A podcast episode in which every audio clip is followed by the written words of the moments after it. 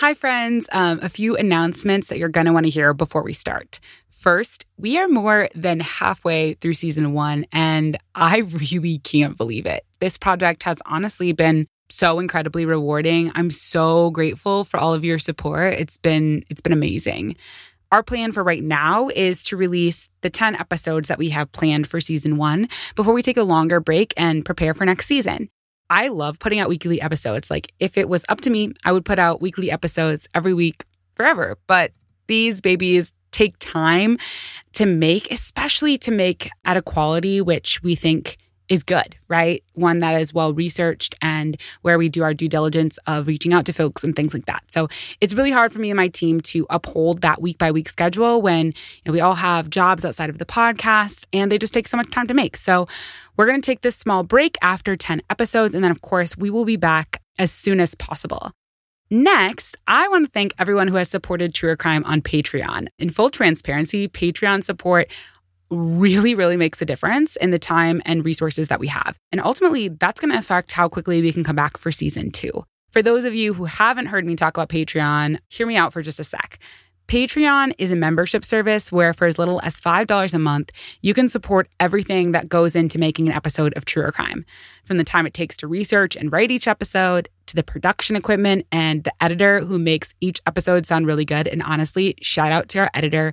For example, today I'm recording in my closet during a Minnesota heat wave. It is almost 100 degrees. It has been that way. And I have no air conditioning in this closet. And I'm probably going to be making frequent breaks to drink water but our editor makes us sound amazing. And of course, there's other things too the marketing materials that help us spread the word about these stories. So your contribution honestly supports all of that. And as a thank you, of course, we'll be uploading extras and behind the scenes that's only going to be available to our patrons. So if you can support us on there, we so appreciate it. But if you don't have the means to support us on Patreon, sharing the show with your friends and family in real life and on social media is also incredibly helpful to the sustainability of the show. If you don't already, please follow us on Twitter, Instagram, and Facebook. Um, you can find us on all of those places at Truer Crime Pod. We actually went dark on Apple Podcasts last week. Like you could not access the show through Apple Podcasts. And when something like that happens, we'll communicate with you all via our social channels. So we'll also post tons of bonus content like pictures, swipe graphics to continue your learning and fun behind the scenes. So follow us on there. It's fun over there. We'd love to have you join the party. All right, so now it's time to hop into the story. But of course, um, I want to let you know about content warnings first. So please be aware that today's episode is going to be discussing some really, really bad anti Black racist violence and murder as well as sexual assault. So please take care while listening. Several weeks back, I saw a photocopied directory circulating social media. Pages were stuffed with tiny print, line after line filled with information for different Black owned businesses restaurants and cafes, tailors and furniture stores, dentists, chiropractors, doctors' offices, even a photo booth and a movie theater. It was cool to see these all in one place, but it wasn't particularly unusual. In the year that's passed since the Minneapolis uprising last summer, I'd seen many small directories littered across Twitter and Instagram, all with tens of thousands of likes and shares. You probably did too. By now, we all know that the COVID 19 pandemic and the murder of George Floyd spurred a spotlight on racial inequity we hadn't seen here in the States in decades. And all of this brought a tidal wave of support to Black owned stores and shops. These business compilations are an outgrowth of that interest, a way to make shopping Black owned easier. But what I liked about this directory in particular was that, unlike the other Instagram swipe graphics which filled my feed last summer, these businesses weren't a collection of stores located all across the country. They were instead a mix of brick and mortar businesses located in one 35 block area in the Midwest a bustling blackety black owned hub, a prosperous one. But not just because of the number of black entrepreneurs. According to Michael Harriot of The Root, the average income, employment rate, and wealth of black folks in the area is significantly higher than the national average. Reading all this was mind boggling. It honestly sounded like some kind of futuristic black owned dreamland. It made me want to take a road trip, just to shop there myself. But I couldn't. Not because of the pandemic or because it was too far away, but because it didn't exist anymore. In fact, it hadn't existed for a hundred years. Because in 1921, it was burned to the ground in what historians would call the single worst incident of racist violence in American history. But how could a place like this even exist 100 years ago? And how exactly had it met its fiery end? They're questions we'll explore today, because this is the story of the Tulsa Race Massacre. I'm Celicia Stanton, and you're listening to Truer Crime.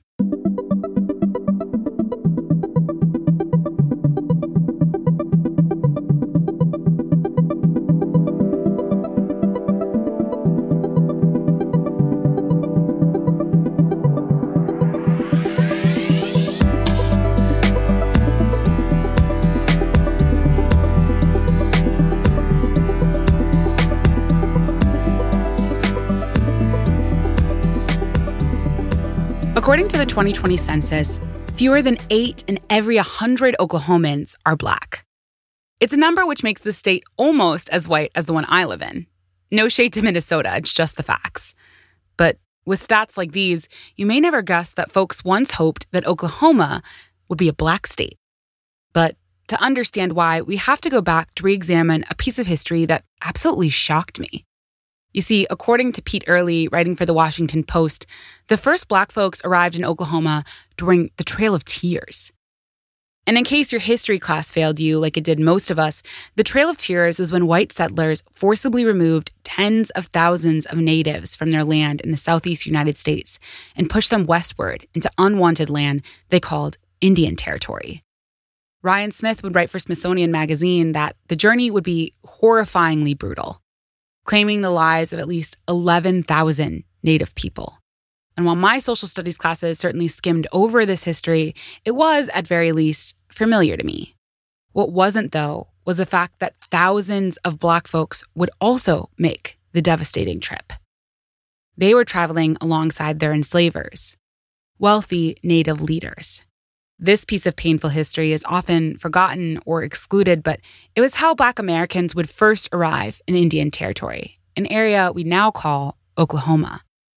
Years passed, and according to the Oklahoma Historical Society, when the Civil War ended and slavery was officially abolished, Black folks enslaved by Native peoples in Oklahoma were now free. And the government passed new laws, which required tribes to hand out plots of land to those who had been previously enslaved. Then in 1889, hungry for more and more expansion, the US government took an area of land in central Oklahoma and started handing out plots to people who wanted them. But the interesting thing was, this land, it wasn't just offered to white folks, it was actually open to black folks as well. And so now, with black folks able to own their own land across the Oklahoma Territory, the black population began to swell. Oklahoma, it seemed, was a land of opportunity a real chance at self determination for Black people. And so Black leaders and politicians like Edward P. McCabe began to talk about making Oklahoma a Black state, one where Black people could live together in peace, free from the deep racism that still plagued the United States after the abolition of slavery. The idea was exciting, but honestly, it was pretty much dead on arrival. And the nail in the coffin would come in 1905 when Oklahoma settlers struck oil. And where there's oil, there's money. So now white settlers seemed much more interested in the territory. And just two years later, in 1907, Oklahoma would conveniently become a state. But the work of leaders like Edward P. McCabe wasn't completely lost. While the black state idea never caught on, black towns did. And they'd sprung up all over Oklahoma. And one of these communities was called Greenwood. Greenwood, located in Tulsa, Oklahoma, was a thriving all black community, a petri dish of black ingenuity. Deneen L. Brown of the Washington Post would report that Greenwood was, quote, home to a number of luxury shops, 21 restaurants, 30 grocery stores, a hospital, a savings and loan, a post office, three hotels, jewelry and clothing stores, two movie theaters, a library, pool halls, a bus and cab service, a nationally recognized school system, six private airplanes, and two black newspapers. All of them were black owned. Many of the district's 10,000 black residents owned their own homes. And while plenty of folks didn't own their own businesses, the oil boom meant that jobs in the district were plentiful. According to Pete Earley, the community was home to so many Black owned businesses and so much wealth that by 1913, Greenwood would be known as Black Wall Street. But in less than a decade, it would all be gone. Our story of how starts on Memorial Day of 1921 in a little shoe shine parlor located in downtown Tulsa. And it starts here because this is where 19 year old Dick Rowland worked, shining shoes for a dime apiece. According to the Tulsa Race Riot Commission report, Rowland would often collect tips, a nickel or more per customer. And for a 19 year old black teenager in 1921, this was a lot of money. A good gig, for sure. And besides the fact that this particular day was a holiday, things seemed to be going as normal for Rowland shining shoes and collecting tips. And then at some point, Rowland decided to leave the store for a quick bathroom break. But it's important for you to know that this wasn't because there was no bathroom at his work. There was a bathroom in the store. Rowland just wasn't allowed to use it. See, this was the white area of Tulsa, so the bathrooms were white only. It meant that in order to use the bathroom, Rowland needed to walk the few blocks to the Drexel building, a complex which had a colored bathroom on its top floor. It was a trip Rowland had made many times before. And when he arrived at the building, he headed over to the elevator towards the back, and waiting inside the elevator was 17 year old Sarah Page, who was working that day as an elevator attendant. It's not known whether Dick and Sarah had met each other previously, but what's important to know is that their interaction on this day would set off a chain of events so significant the effects are still felt to this day. And that's because Sarah Page was white and Dick Rowland was black. Even now, no one knows exactly what happened between the two on that elevator, but based on the findings of the Tulsa Race Riot Commission, what we know for sure is that after Rowland stepped onto the lift, a nearby store clerk heard a woman yell out. The clerk headed over to investigate and noticed Rowland leaving the building in a hurry. Then he found Sarah Page, alone in the elevator and looking clearly upset. Certain that the man he'd seen leaving had attempted to sexually assault the teenage girl, the clerk immediately alerted police. At this point in my research, my anxiety was pretty much at a 10 out of 10. Accusations of a black man sexually assaulting a white woman, whether true or false, could quite literally mean a death sentence for the accused. And this was 34 years before 14 year old Emmett Till would be kidnapped, beaten, and killed for allegedly whistling at a white woman. Dick Rowland was in danger, and he knew it. According to the commission report I mentioned earlier, the teenager would rush to his mom's house, where he hid inside with the blinds drawn. But despite his fear, Rowland knew he was innocent. While theories have swirled in the century that's followed, the one most believed to be true is that Rowland, while stepping onto the elevator, accidentally tripped, and in trying to catch himself while falling, grabbed onto Sarah Page, who screamed. Rowland, then frightened about how the situation may have looked, remember, this was 1921, would make his quick exit. And while I couldn't find any record of exactly what Sarah Page would say to police, the cops didn't necessarily seem convinced that a sexual assault had taken place. The commission report would say that they'd launch a low key investigation. But despite this, the next day, Dick Rowland would be arrested and taken to the Tulsa County Courthouse as the investigation continued. And word of the elevator altercation, well, it spread quickly throughout Tulsa, eventually making its way to newspaper reporters at the Tulsa Tribune and the Tulsa World. And the Tulsa Tribune wasted no time, printing a story in that day's edition of the paper. To me, their headline read like a call to action Nab Negro for attacking girl in an elevator.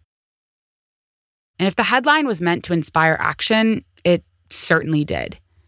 As the afternoon stretched on, an angry crowd of white Tulsans gathered in front of the Tulsa County Courthouse where Dick Rowland was being held. The commission report says that talk of a lynching was making rounds through the city. And then, according to the History Channel, the white mob began demanding that the sheriff let them handle Rowland themselves. The sheriff refused. But a later article by Mary Jones Parrish, a black woman who lived in Tulsa, would note that city officials weren't confident they could actually protect Rowland. There was good reason for their wariness. This day, this crowd, it was coming on the heels of a different violent outburst, one that had rocked Tulsa just a year before. Hey, it's Kaley Cuoco for Priceline. Ready to go to your happy place for a happy price? Well, why didn't you say so? Just download the Priceline app right now and save up to 60% on hotels. So, whether it's Cousin Kevin's Kazoo concert in Kansas City, go Kevin, or Becky's Bachelorette Bash in Bermuda, you never have to miss a trip ever again. So, download the Priceline app today. Your savings are waiting. Go to your happy place for a happy price. Go to your happy price, Priceline. Pete Earley, writing for the Washington Post, explains that in August of 1920, a white man named Roy Belton admitted to accidentally killing a taxi driver in a robbery gone wrong. So a bunch of people came together, a big, angry mob. And they went down to where he was being held and they demanded that Belton be handed over to them. Eventually, getting their way, the crowd drove him through the town before lynching him. I couldn't help but think that the mob that lynched Roy Belton probably felt that what they did was right. An eye for an eye, vigilante justice. It's a logic that's still so embedded in US culture. And if Tulsans were capable of lynching a white man, well, there was no question about what they'd do to Rowland if they got their way again. But black Tulsans weren't going to just let Dick Rowland get murdered. And so, according to the Washington Post, a group of 25 armed black men showed up ready to defend Rowland from the group of 1,500 whites that were now surrounding the courthouse. The Tulsa Commission report says that the men offered their help to the sheriff, who said no, and so they soon after left. But just their presence for a short while, the presence of two dozen black men with guns, it angered the mob. People in the crowd who didn't have guns left to arm themselves and some would even try, unsuccessfully, to break into the National Guard armory. The report goes on to say that by 9:30 p.m., the crowd at the courthouse had swelled to a size of nearly 2,000, full of white folks of all ages. The sheriff tried to calm down the crowd, telling them it was time to go home, but the mob didn't care, and they'd shout down the sheriff instead. As things escalated, Black folks over in Greenwood were thinking, strategizing, trying to figure out what to do. How could they protect Dick Rowland? They were determined to make sure that that night in Tulsa, there would be no lynching. What ends up happening is that a group of 75 black men make their way to the courthouse. And while this group was bigger than the last one, they were still dwarfed by the crowd. The men, armed, offered their assistance to law enforcement once again. And once again, they were refused. And then, according to the commission report, as the group was leaving, a white crowd member attempted to snatch one of the black men's guns, spurring the two to struggle over the weapon until the gun accidentally fired. And that was it. After hours and hours of rising tension, it would be this moment, just after 10 p.m. on May 31st of 1921, that things exploded. The white mob opened fire, and the group of 75 returned it. But the black folks were gravely outnumbered. With their lives at serious risk, the group pretty quickly fled, heading back towards the black part of the city, Greenwood. The Tulsa Riot Commission reported that while the Black Coalition made their escape, quote, at police headquarters, nearly 500 white men and boys, many of whom only minutes earlier had been members of the lynch mob, were sworn in as special deputies. The report goes on to say that one of those men, Laurel G. Buck, would later recount his experience, saying that the police told him to, and I'm going to quote this get a gun and get an N word. The details of what happened next are many.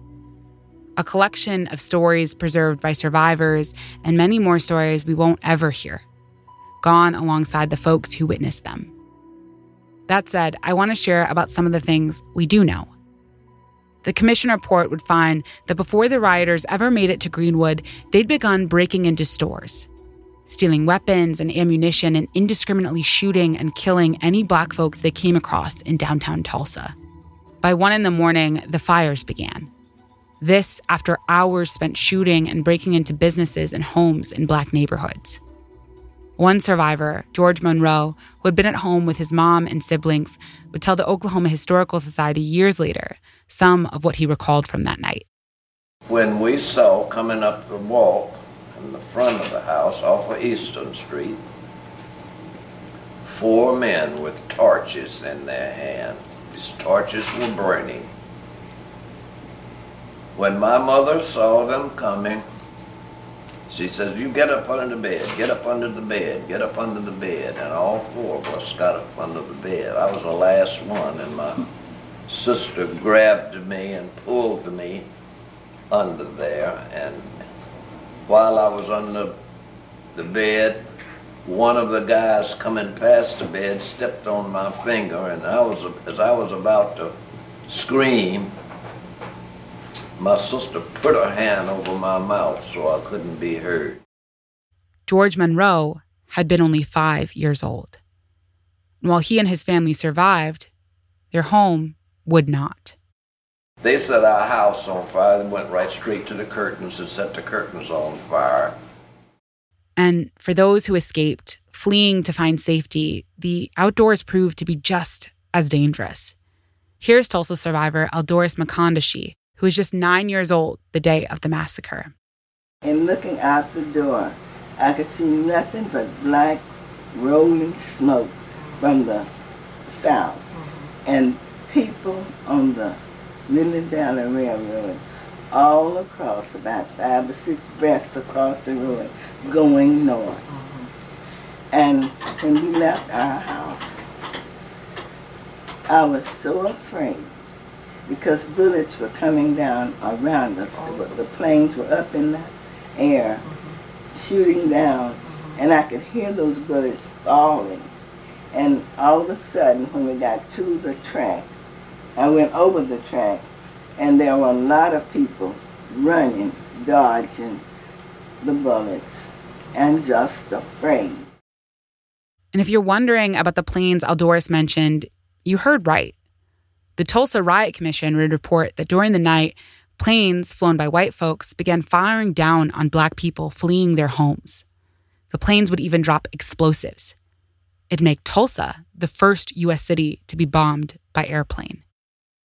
And while many would manage to escape, others weren't so lucky. One survivor, Edward Lett, would recall in an interview with historian Eddie Faye Gates that he had been with his mother and grandfather when they were approached by a white man who said, Where in the hell are you going, you N word? What happened next would stick with Edward for the rest of his life.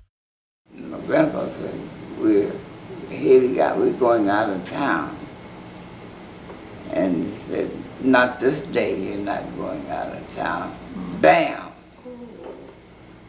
You saw your grandfather get shot? I saw him get shot. Bam!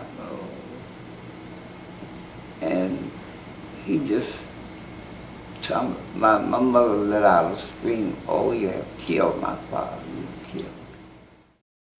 Edward's grandfather would be one of many. Reporter Deneen L. Brown would write for the Washington Post that before the night of the massacre, there had been 15 talented black physicians living and working in Greenwood. One of these was Dr. A.C. Jackson.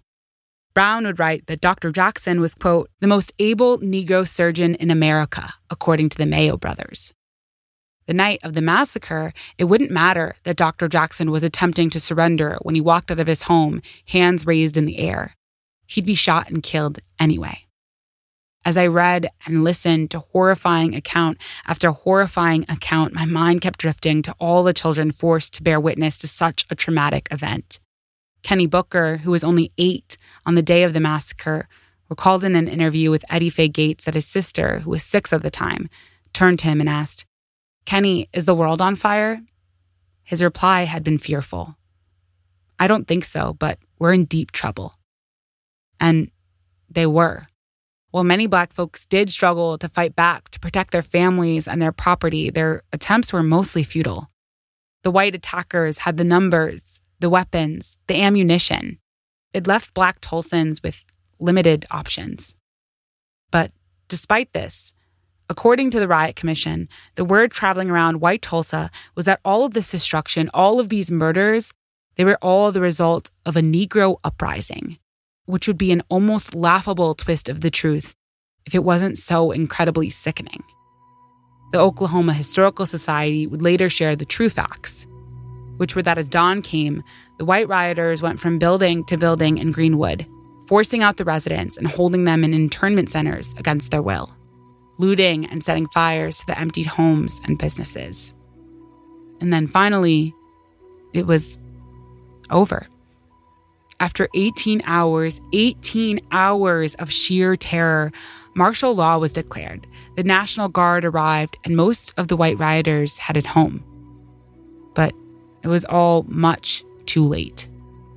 According to the Tulsa Race Riot Commission, over the course of the massacre, white rioters had destroyed the entirety of Black Wall Street businesses, churches, schools, even Greenwood's hospital.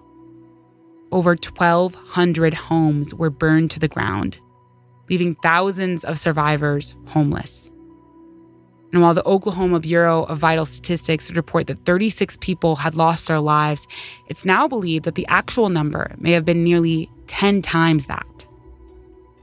And still, the front page headline of the Tulsa World would read the next day Two whites dead in race riot. Many more whites are shot. Predictably, the History Channel would report that other than a few black folks brought up on riot charges, no one was ever prosecuted or held accountable for the crimes committed during the massacre. Black Tulsans who had lost their homes were eventually moved to the Tulsa Fairgrounds and forced to live in tents. Pete Earley writes that, quote, for nearly two months, black folks were not allowed to walk the streets unless they had a green card with the words police protection. And black people held at the fairgrounds who did not have jobs were ordered to help clean up after the riot. The scale of the lies, the manipulation, the distortion, the gaslighting it was honestly hard to wrap my head around. And many white Tulsans would not even attempt to hide the truth. According to Alexis Clark, some white folks were just so full of glee about what had happened that they'd even sell postcards featuring photographs of the massacre's carnage. In the aftermath of the tragedy, survivors started trying to pick up the pieces. Many of those who lost their homes and businesses filed riot related insurance claims, hoping to recoup some of what had been taken from them. $1.4 million worth of claims would be filed, a dollar amount that'd be valued at over $20 million today. Every single claim would be denied. Every single claim, with one exception a plea from a white store owner who'd received funds because guns were stolen from his shop. It was also devastating. People lost their livelihoods, and the consequences would ripple out for generations. The reality is that we live in a country where, according to the Economic Policy Institute, the median white family has 12 times the wealth of the median black family. And the biggest driver of that racial wealth divide is home ownership. So, for many black Tulsans, losing their home, it was akin to destroying even their descendants' opportunities for wealth. And while many black folks would attempt to rebuild Black Wall Street and the Greenwood District, it would all never be the same again. Economic historian Jeremy Cook would write for The Atlantic that in 1920, Black Tulsans were more likely to own their own home, to be married, and to have a job than Black folks in similar cities. But according to an economic study Cook completed, by 1940, quote, the likelihood of a Black Tulsan being married was 6% lower. The likelihood of being employed, 9% lower. And average earnings for employed Black Tulsans was 12% lower than if the massacre had never happened. Despite the devastation to the Black Tulsan community, many folks weren't nearly as gleeful as the white folks who'd sell the postcards, and they would try to pretend that the massacre never happened at all. History.com author Alexis Clark would write that those in power quickly realized that the massacre looked really bad for a city that hoped to keep its status as an oil boomtown. And it obviously just reflected really poorly overall on white Tulsans, many of whom didn't want to admit they had known folks who had been involved. And so, as Scott Ellsworth writes in his book, Death in a Promised Land, quote, in many ways, Tulsa tried to cover up what really happened during the riot. The Tulsa County Historical Society did not have any photographs or accounts of the riot. Newspaper accounts about the riot had been torn from the city's archives. City documents, including police files, had disappeared. For decades, the massacre would remain the city's best kept secret. But then, according to Alexis Clark, the 1990s brought a new wave of attention after Black Tulsa leaders pushed lawmakers to form a commission to finally thoroughly investigate the destruction and the bloodshed. The commission's report would be released in 2001, 80 years after the fateful events. The work was an incredible historic achievement, and also one that helped bring attention to another still unanswered question Where are the bodies? Following the massacre, those who lost their lives were said to have been quickly buried in unmarked mass graves. We still don't know where those graves are. But the Commission's report highlighted several possible spots. And according to the Tulsa World, as of June 1st, 2021, the city of Tulsa had begun the process of exhuming a potential site. The first step before working with DNA analysts to hopefully identify who the remains belong to. Here we are a century later, still coming up short. And don't get me wrong, these achievements are important, necessary, of course, and yet also so, so late. Overdue. It made me think of all the justices delayed for far longer than what's fair, far longer than it needs to be. I feel like so much could be different if we actually took heed of the lessons that history teaches us.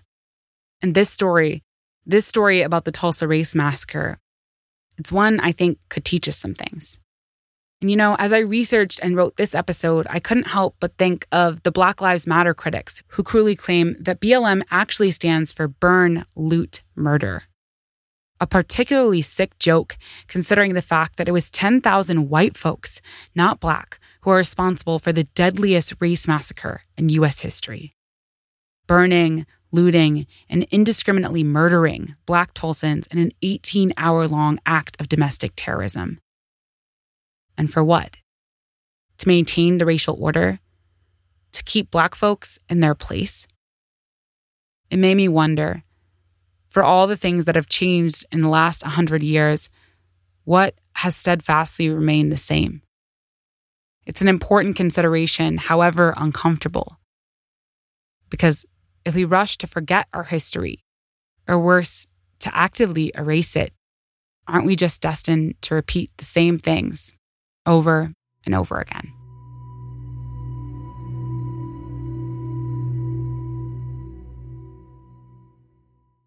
Hold on. Before you go, I noticed something and I want to chat about it quick. One of the awesome things about this podcast that helps me know that I'm not actually just speaking into the void in my closet is that we get some pretty great analytics. We can see how many of you listen and for how long, cool stuff like that. And I couldn't help but notice, but after the episode ends, a lot of you stop listening. And honestly, I get it. I'm a credit skipper too, but I want to let you know why you should listen to our credits. Every episode, we follow up these stories with action items ways you can take action on the things that you've learned or support the folks highlighted in that week's story. So, this week, I wanted to direct you to learning more about the Tulsa Race Massacre. Listen, this episode is certainly not a very detailed, comprehensive overview of everything that happened. Um, there's so many events we just couldn't fit into the episode, so many things that occurred. And we really want to make sure that we are actively supporting the preservation of this history. The history of the Tulsa Race Massacre was suppressed and folks tried to erase it for so, so long. So preserving this history is still incredibly important. If you want to help out with that, you can check out the Eddie Faye Gates Tulsa Race Massacre collection at the Gilcrease Museum. Eddie Faye Gates conducted the interviews from which all of today's audio was pulled. And she's actually one of the main reasons that so many primary sources related to the Tulsa Race Massacre exist at all. According to Tulsa World, Miss Gates donated her extensive collection of photographs, audio and video interviews, newspaper clippings, and handwritten research notes, all to the Gilcrease Museum, because it was important to her that the information was kept in North Tulsa and accessible for viewing and research by descendants and really just the community at large. You can view some of the collection and donate to the Gilcrease Museum at gilcrease.org. And before I close out today's episode, as always, I want to highlight a few resources that were essential to the creation of today's episode. First, the Oklahoma Commission to study the Tulsa race riot of 1921 and their report, which I reference as the main primary source while writing this episode. From 1997 to 2001, the sole job of the commission was to collect information on the Tulsa Race Massacre.